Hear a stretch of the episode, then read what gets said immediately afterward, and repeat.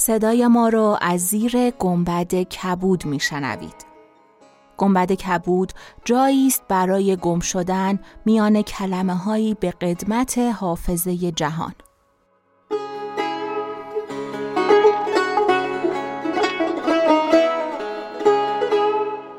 سلام من شقایق جهرومی و دوستانم شما را به زیافت نور و کلمه دعوت می‌کنیم به اپیزود 93 گنبد کبود گوش می‌کنید.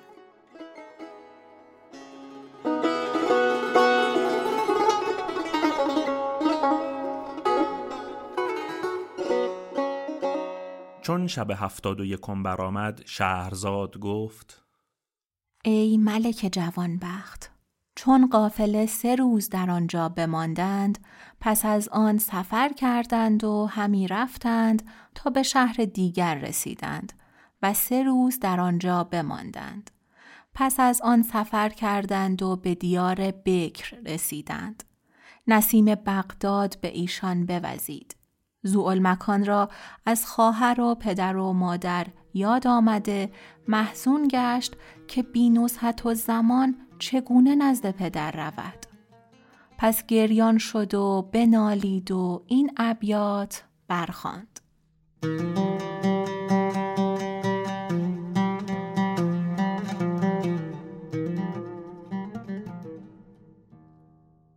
نسیم باد سبا بوی گلستان برسن. به گوش من سخن یار مهربان برسن. دهان به مشک و به می همچو لال پاک بشوی. پس آنگهی سخن من بدان دهان برسن.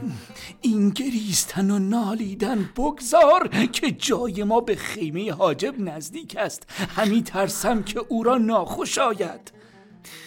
از خواندن شعر ناگزیرم شاید که آتش دل فرو نشیند. تو رو به خدا سوگند می‌دهم که از این ملالت و حزن و زاری و اندو درگذری تا به شهر خود برسی.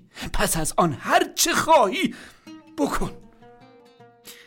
گویی مرا که در غم و تیمار صبر کن. بیهود صبر در غم و تیمار چون کنم؟ نه یار با من است و نه دل در بر من است.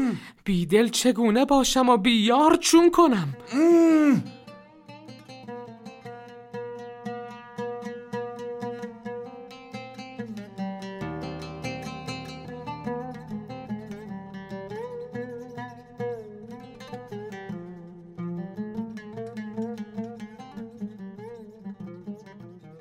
پس از آن زوال مکان روی به جانب بغداد کرد. در آن شب نصحت و زمان نیز به یاد برادرش زوال مکان نخفته بود و همی گریست که ناگاه آواز برادرش زوال مکان را بشنید که گریان است و این ابیات همی خواند.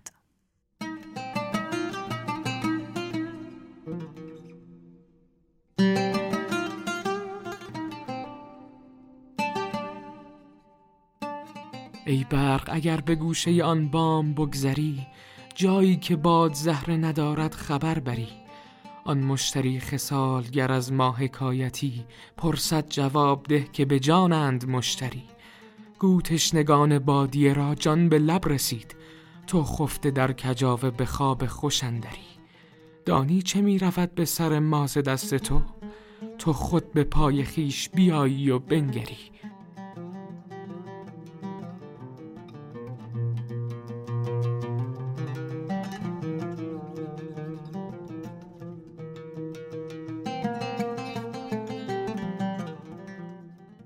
آنگاه نزهت و زمان برخواسته خادم را به نزد خود خواند و با خادم گفت برو آنکه ابیات همی خواند نزد من اشار.